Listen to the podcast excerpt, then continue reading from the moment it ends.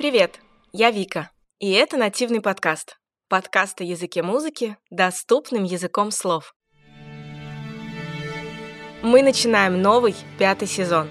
Хочу сразу извиниться перед теми, кто все то время, что подкаст был на каникулах, ждал сезон про русский народный фольклор. Материала оказалось так много, что на данный момент работа над этим сезоном продолжается. Однако, этот сезон, я надеюсь, будет не менее интересен и значим по своей тематике. Мы будем говорить про симфонический оркестр. Хочется верить, что концертный сезон в этом году будет открыт, и вы, может быть, даже выберетесь на концерт, послушать и посмотреть вживую на потрясающие возможности симфонического оркестра. Этот сезон будет немного отличаться по времени от предыдущих.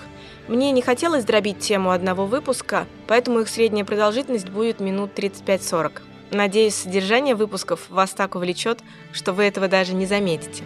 Я благодарна всем, кто ставит оценки и пишет комментарии подкасту. Если же вы пока этого не сделали, то все просто. В том приложении, где вы нас слушаете, это можно сделать буквально в пару кликов. Ну и не забывайте делиться подкастом с друзьями. Спасибо вам за это. Что ж, приступаем. Мне очень хочется рассказать вам об оркестре максимально подробно. И начнем мы с истории. Чтобы разобраться в этом вопросе, я позвала в гости моего друга, уже знакомого вам по самым первым выпускам подкаста, пианиста и педагога Сергея Хохлова. Кстати, я по-прежнему рекомендую начинать слушать подкаст именно с самых первых выпусков. Ведь там мы рассказываем, как зарождалась музыка и что было, когда вообще ничего не было. Давайте начинать. История симфонического оркестра. Сереж, мы с тобой сегодня начинаем новый сезон. И лично для меня эта тема, тема сезона, она очень интересна, потому что рассматривать то, о чем мы будем говорить весь сезон, интересно не только с точки зрения информации, которую мы будем рассказывать, но интересно внешне наблюдать за всем этим процессом. Этот сезон будет посвящен симфоническому оркестру, и лично для меня это тот момент, когда я прям кайфую, когда хожу на концерты, лайфхак для тех, кому хочется максимально объемно все это наблюдать. Не садитесь в портер, когда вы идете на симфонический оркестр, садитесь как можно не то что дальше, но повыше, чтобы вы могли видеть весь этот процесс. Потому что, по мне, симфонический оркестр — это огромная махина, огромный организм, который должен работать слаженно, если он работает хорошо. И достигается эта слаженная работа большими усилиями всех участников. Но мы с тобой начинаем с самого начала. Ты в первом сезоне нам рассказывал, что такое музыка, зачем она появилась и вообще, когда она появилась, и какие испытания да, она проходила, пока она пришла к нам в том виде, в котором она существует в 21 веке. И поэтому я с большой радостью позвала тебя рассказать про то, что такое симфонический оркестр в этом сезоне.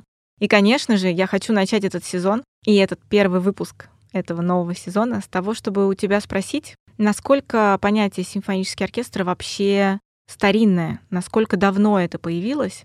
Давай начнем немного разделим да, эту тему. Поговорим с тобой про название и поговорим с тобой про то, как это выглядит. Вот расскажи про обе эти стороны относительно времени, когда все это появилось. Ну, во-первых, я очень рад вернуться в подкаст. И для меня, конечно же, абсолютно большая честь э, принимать участие в таком серьезном вопросе, как симфонический оркестр, который будет длиться несколько недель. И я знаю, что уже идет достаточно длительная подготовка и успешная. И мне очень приятно вот присутствовать и принимать участие. По поводу симфонического оркестра, действительно, это чудо, наверное, самое большое, которое могло придумать человечество, музыкальное его часть. Я обожаю сам ходить, посещать концерты симфонического оркестра. Ну, мы с тобой избирательные товарищи, мы смотрим, что люди будут играть, какого композитора, какое произведение. И в любом случае, вот встреча с живым оркестром в концертном зале — это огромное чудо после концерта выходишь э, совершенно в других настроениях, в приподнятом и с чувством наполнения жизненной энергии. Что же такое симфонический оркестр? Действительно, вот э, симфонический оркестр. Э, симфонический, само собой, напрашивается, что это коллектив, который должен исполнять симфонию, да? Ну вот если так вот поверхностно посмотреть, то не случайно же такое название симфонический оркестр. А это название именно с этим и было связано, когда оно появилось? Ну, вот э, тоже как появлялось, оно же видоизменялось, ни, ничего не свалилось на голову сразу. Потому что мы с тобой, когда говорили про инструменты, как они совершенствовались, как они улучшались, э, то же самое происходило со всей музыкой в целом. И с, с музыкальными инструментами, и с группами. Когда-то очень давно, помнишь, мы любили с тобой эту фразу произносить, люди поняли, что э, скопление, несколько музыкантов, несколько инструментов, это не просто громче, когда они играют э, вместе одновременно, но это и сильнее само эмоциональное воздействие на слушателя. И вот этот вот момент, наверное, определяющий. То есть похожие между собой инструменты стали объединяться в некие группы. Они еще не назывались ни оркестром, ни симфоническим, это были группы. Когда же это происходило? Само слово «оркестра» относит нас э, к Древней Греции. Вот так называлось место, где э, собирались музыканты и озвучивали э, древнегреческие трагедии или комедии. То есть вот это было особое место, возвышенность некая, где собирались музыканты, которые вот аккомпанировали, комментировали. Вот это было место сборки, что называется, труппы, скажем так, музыкальной части. Скажи, а при этом а, вот эта вот группа инструментов, группа музыкантов, она, получается, только сопровождала какое-то действие. Отдельно не приходили люди послушать на вот эту группу музыкантов. То есть это была именно завязка с неким действием на сцене театральным. Ну да, это было и, и в храме, вот это сопровождение, музыкальное сопровождение, оно было и в разных жизненных ситуациях. И если, допустим, у нас бракосочетаются люди, конечно, не обойтись без музыкантов. Или погребальные какие-то у нас процессы, да. Коронация, опять же. Ну как без музыки, как без музыкантов? Один в поле не воин. И здесь уже объединялись люди. И вот, пожалуйста, вот первые объединения, э, про которые можно говорить, от чего вот оттолкнулось все вот дальнейшее развитие. И их тогда как раз называли оркестр. Вот как раз не называли. А как? Место называли оркестра, в котором Ор- они играли под спектакль. Но при этом это что было? Ну, Сборище такого... музыкантов. Было какое-то универсальное слово там из серии «Эй, э, там, эти... Музыканты, музыканты идите сюда. Идите да. сюда Музыканты во множественном числе. Определения, названия тогда и у них еще не было. Такие же группы, вот хочу тоже не пропустить этот момент, встречались и в Египте, у фараонов были тоже свои музыканты. И в Древнем Китае, и в Индии, ну, конечно, вот мы уже сказали, в Древней Греции и в Риме, но их еще не называли оркестрами. Такое понятие возникло гораздо позже. Вот, допустим, в раннее Средневековье и в эпоху Возрождения вот подобного рода объединения музыкантов называли капелла. И изначально капелла была церковная, то есть мы понимаем, да, инструменталисты сопровождают слово, потому что в храме важнее всего слово. В начале было слово, как мы с тобой знаем. И дальше уже из церковной капеллы стали появляться придворные капеллы, то есть те власть придержащие, у кого была возможность, собирали музыкантов, оплачивали, содержали. И, ну, они как э, чтобы понятно было, как рабы, да, как вот крепостные крестьяне. Они живут у князей, у графьев, они их полностью содержат, одевают, обувают, но мы с тобой об этом еще чуть позже поговорим. Так вот, мы говорим, самое главное — это название, не оркестр, не сборище, не толпа, а именно капелла. Скажи, а как-то связано, что вообще-то я думаю, у большинства ассоциация, когда мы говорим слово капелла, это ассоциация с чем-то вокальным. А ты говоришь именно про сборище инструментов и исполнителей на инструментах. Это было как-то связано? Ну, это, я думаю, в нашей ментальности, э, вот есть такое понятие капелла, это значит что-то про пение, про вокал. А вот, между прочим, в Германии аж до 20 века называли оркестры капеллами. И капельмейстер, ты знаешь такое название, мастер капеллы, это как раз дирижер, вплоть до 20 века, можешь себе представить. А в Италии вот очень важный момент, когда появляется опера, это конец 16-го, начало 17 века, оркестром стали называть музыкальные инструменты. Оркестр — это инструментальная музыка, то есть все, что не с пением связано. Но при этом инструментальная музыка, которая сопровождает пение, или это все, что не связано с оперой, где просто инструменты играют, это оркестр? Это оркестр. А все, что с оперой, это опера. Все, что с оперой, это опера. Даже если это инструментальное сопровождение к пению в виде какого-то театрального действия, это все тоже опера. Ну вот смотри, появляется новый жанр опера. Как вообще она появилась? Сейчас мы с тобой раскрутим это хитросплетение. Собираются мыслители, ученые, музыканты в Италии. Конец XVI э, века, 1594 год. Э, собираются и начинают изо всех сил возрождать э, древнегреческую трагедию. Что остается людям? Предполагать, воображать, фантазировать. И в этот момент получается некий синтез. Объединяется инструментальная музыка и слово. И пение. И пение, да. То есть пение и сопровождение инструментальное. И в этот момент у нас появляется совершенно новый жанр, который мы называем оперой. И получается, теперь уже есть вот у всего этого пласта музыки, да, которое может слышать человек в это время, получается расслоение на чисто инструментальную музыку, да, где если... опять же может сборище инструментов угу. играть, и опера, где эта музыка сопровождает некое действие на сцене, и там поют под это действие. Да, и в этот момент вот э, итальянцы называют оркестром инструментальную музыку. Допустим, если у нас есть какой-то вставной, скажем, номер, не все время же пели правильно, тем более в, в первых оперных постановках. Были же еще и инструментальные вот э, такие вот вставные номера.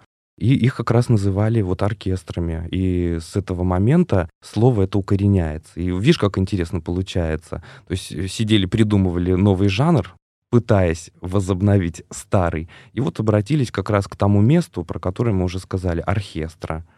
Ну, чуть-чуть поправили, получился оркестр.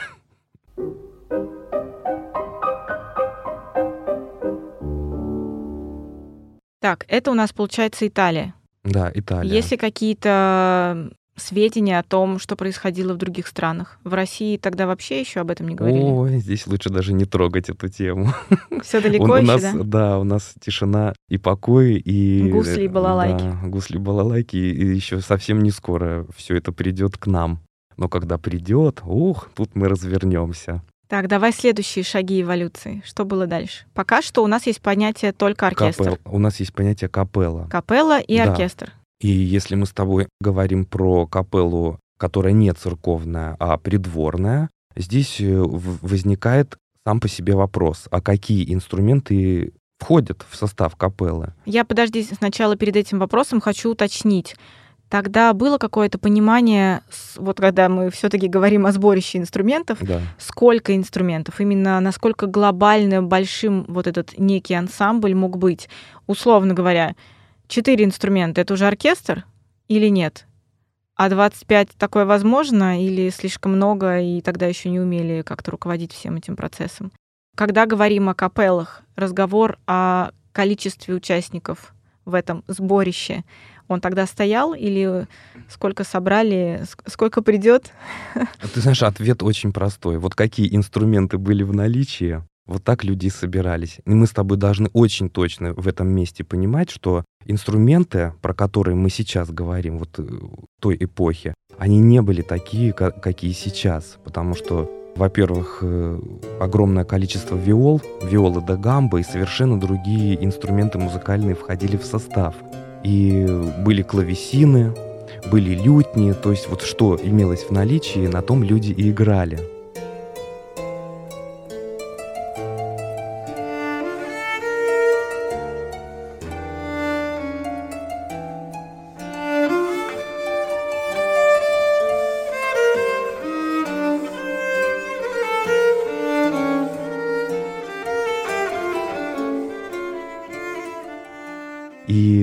Сами инструменты, взять те же виолы или скрипки, они же были гораздо меньше по размеру. И струны были не металлические. А Соответственно, звук был тише, надо было побольше тише. набрать. Да, Смыч, народу? Смычок был меньше, и легче. Вообще какая-то жизнь-боль была да. у древнего музыканта. Если, если мы с тобой говорим про духовые инструменты, то есть там никаких не было клапанов, там не было вентилей, это были ну, примитивные достаточно инструменты. Дудки-свирельки? Дудки-свирельки, да, и там у этих дудочек были дырочки, понимаешь, там вот такой сложной механики не было. И, соответственно, и вся жизнь звуковая вокруг человека чем измерялась? Э, гром, шум природы, крики зверей, все, жизнь была гораздо тише, в отличие от той, которую мы проживаем сейчас. Ну и, конечно же, вот все эти столетия, когда развивались, совершенствовались инструменты и шел технологический процесс. Все в этом мире связано между собой. И, конечно, в музыке это очень хорошо отражается, и даже вот через инструменты усовершенствования инструментов можно как раз проследить эволюцию усложнялись жанры, но об этом мы тоже с тобой поговорим. И отвечая на вопрос, что входили, какие инструменты в капел, вот все на поверхности. Какие были, насколько мог себе позволить количество этих людей. Вот мы с тобой хорошо из музыкальной литературы помним пример Йозефа Гайдна, который 30 лет прослужил у Эстергази. И он был э, придворным капельмейстером, и, с одной стороны, это было для него, ну, большая роскошь, потому что все, что он написал на бумаге, он мог тут же с музыкантами весь, все свои эксперименты в реальности проверить, а как же оно будет звучать.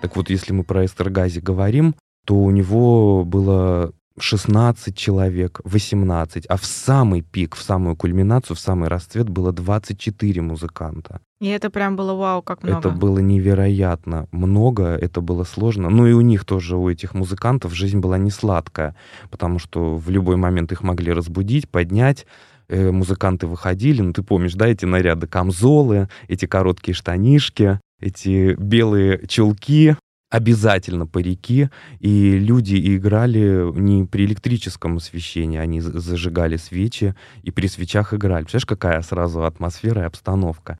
Но, к сожалению, не всегда вельможи понимали, что это тоже люди, и что им требуется отдых, и что им нужно и поесть, и поспать, и куда-то отлучиться, отдохнуть, просто переключиться. Не было такого вот понятия, как выработка часов рабочих. И в самый пик расцвет, да, это 1780-е годы, вот у Эстергази насчитывалось 24 музыканта. Перефразирую, хочется сказать, тяжелая неказиста жизнь придворного артиста. Придворного артиста, да. Слушай, ну получается, что на данный момент уже выявили основные да, характеристики, что какие были у так называемого оркестра того времени, у капеллы, что инструменты были какие найдем, какие наскребем да, в ближайшей деревне среди музыкантов. И количество, по сути, не то, сколько желающих хотело бы участвовать в этом действии, а то, сколько мог себе позволить человек, содержащий этот оркестр. Да, оркестр музыкантов, мы понимаем, что их и чинить надо, они же ломаются, инструменты. То есть это такая серьезная статья расходов. А было ли что-то, какое-то сборище, опять же, этих музыкантов, когда они собирались не по причине да, того, что они у кого-то при дворе служат, и их созывает э, их... Господин. Их господин. А просто они сами приходили и где-то там репетировали для себя. Такое вообще было возможно, что вот просто в народе какой-то оркестр собирался? Я думаю, что это всегда и везде было, потому что ну, любой праздник требует песен и пляски. И люди собирались и играли, и музицировали, и радовались жизни. А что касается вот придворных музыкантов, ну, я вот сейчас на секунду вообразил себе, захотелось ли бы нам с тобой куда-то еще сходить, поиграть где-то на стороне, потому что вот новая симфония, досыхают чернила, и мы с тобой сидим и что, репетируем. Репетируем день, два, три, и тут, оп, настало время премьеры, садимся и играем. То есть у нас с тобой вся наша жизнь — это музыка, и больше ничего.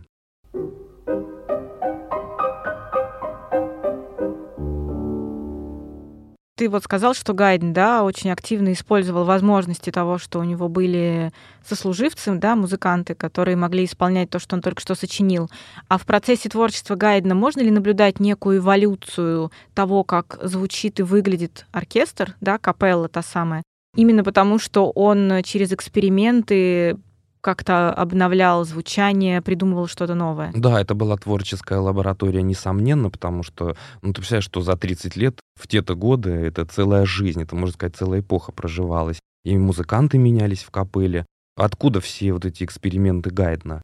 Это попытка создать новый стиль, новую форму в музыке. Вот он искал симфонию, то, о чем мы как раз и говорим, да, что такое вообще симфония, что это такое. Симфония переводится как созвучие, то есть это что-то гармонично звучащее, сбалансированное, то есть должна быть какая-то идея, понятно, что уже не одна, не две части и не три, потому что у нас уже случилась с тобой итальянская опера, где в увертюрах звучала как раз симфоническая музыка.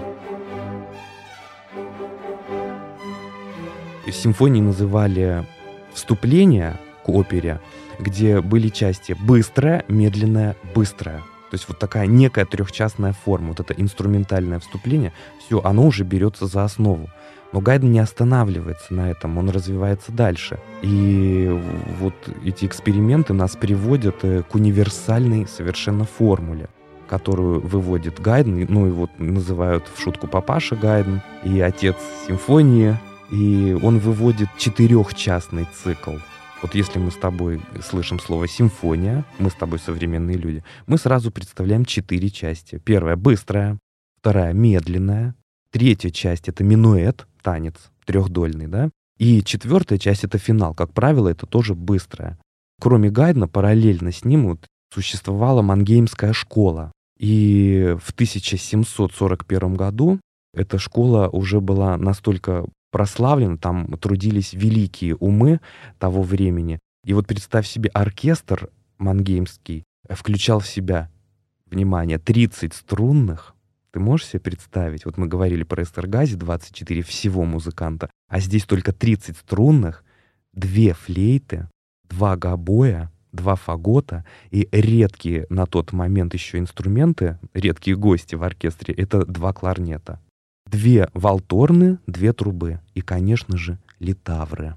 Без них ну никак не могла обойтись симфония. Ну смотри, это получается уже аж тогда в целом по объему звучания, не по количеству инструментов, да, которые сейчас в симфоническом оркестре, потому что их гораздо больше, и они разнообразнее. Но в целом по объему, по масштабам, когда мы говорим симфонический оркестр, мы в большинстве своем представляем что-то такое большое с большим количеством людей и участников, да? Да. А получается, что вот эта вот мангеймская да, история, она по численности нас уже приближает к современному оркестру, при том, что это вообще-то было очень давно. Ну, это было явление, это было чудо в музыкальном мире, и все съезжались э, музыканты посмотреть, послушать э, на это явление. И вот э, когда мы с тобой уже имеем такой огромный, разнообразный в руках инструмент, композиторы начали экспериментировать со звуком. И есть э, такая история описанная, что, ну, не знаю, может, это легенда, но она мне очень понравилась, когда впервые оркестр начал усиливать постепенно звучание, люди в зале приподнялись со своих мест — и опустились обратно в кресло только в тот момент, когда прозвучала диминуэнда, то есть когда звук становился тише, тише, тише. Это было ошеломляющее впечатление. Никогда до этого момента не пользовались такими средствами музыкальной выразительности, потому что были полярные, либо форты, либо пиано, громко, либо тихо. А вот этот вот момент усиления звука или наоборот его ослабления, то есть это, это ошеломляющее впечатление производило на слушателей. Это, видимо, как прибытие поезда, да? Первый раз, да. посмотрел, тоже было да. ошеломляюще.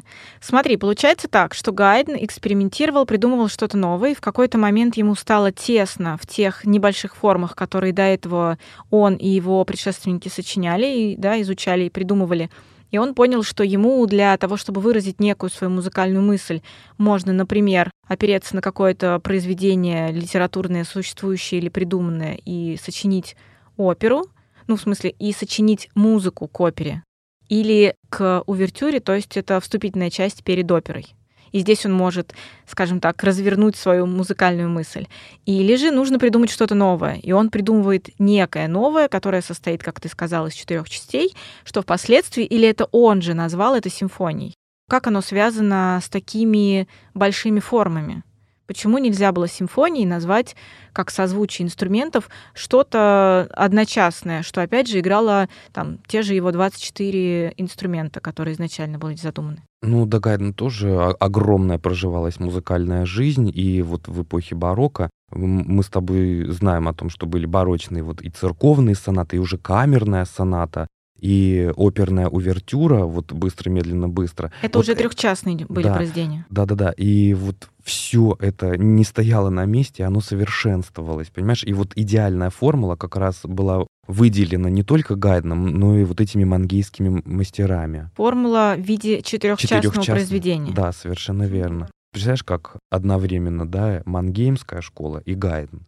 Вот знаешь, как будто идея летает одна в воздухе, и люди ее вот как-то берут и в разных точках мира реализуют. И Эврика произошла и там, и там. И получается, что как раз названия сложились. Оркестр как нечто инструментальное, сопровождающее оперу. Потом этот оркестр перешел в некую отдельную форму, которую играет уже без текста, без действия на сцене.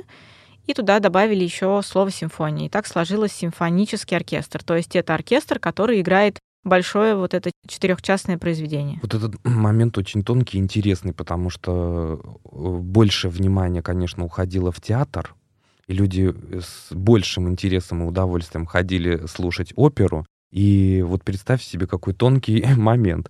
Оркестре, который сопровождал оперу, позволялись э, излишества. То есть туда входили музыкальные инструменты, которые в симфонический оркестр не входили. Привожу пример опера Монтеверди «Орфей».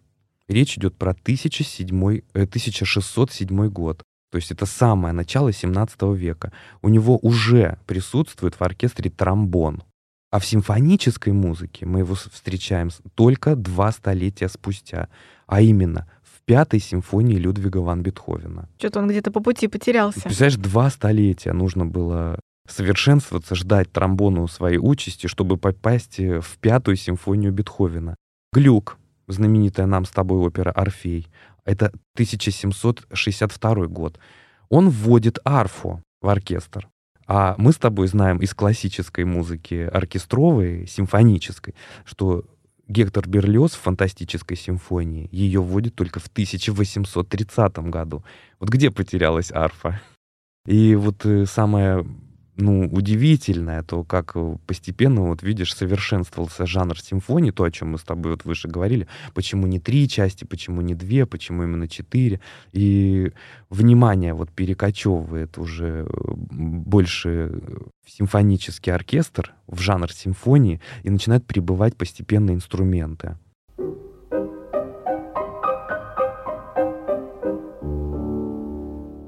И как они пребывали, что какие инструменты появлялись? Потому какие придумывались или просто была некая логика по добавлению уже имеющихся инструментов вот в этот уже слаженный вроде бы ансамбль? Вот смотри, как интересно получается. Э, судьбу человека и судьбу развития музыкальных инструментов и жанров можно просматривать параллельно. Гайден 30 лет прослужил у Эстергази, дальше он получает, ну, так скажем, вольную и может э, спокойно получая пенсию, конечно же, его не выбросили, что называется, на обочину жизни. Он получал пенсию, и, наконец, у него есть возможность путешествовать. Он уезжает в Лондон, где пишет свои знаменитые последние лондонские симфонии, как раз уже в утвердившемся четырехчастном цикле. В этот же приблизительный момент свои симфонии пишет Моцарт, также в четырехчастной форме. И прибавляется сюда Бетховен. То есть, что я хочу сказать? Что венец классического стиля в оркестровой музыке — это лондонские вот последние симфонии Гайдена, последние симфонии Моцарта и все симфонии Бетховена. И в этот момент, помимо того, что утверждаются вот эти четыре части, также утверждается и сам состав оркестра, что у нас уже с тобой есть. Струнная группа, Первые вторые скрипки, альты, виолончели, контрабасы. Парный состав деревянных, вот это очень важно понять, именно парный состав, не по одному сидят. Две флейты, два гобоя, два фагота. А с последними симфониями Моцарта еще и два кларнета. Добавляются две валторны, две трубы и литавры. А остальные вот инструменты, я уже тебе говорил о том, что они допускались лишь в опере и в балете.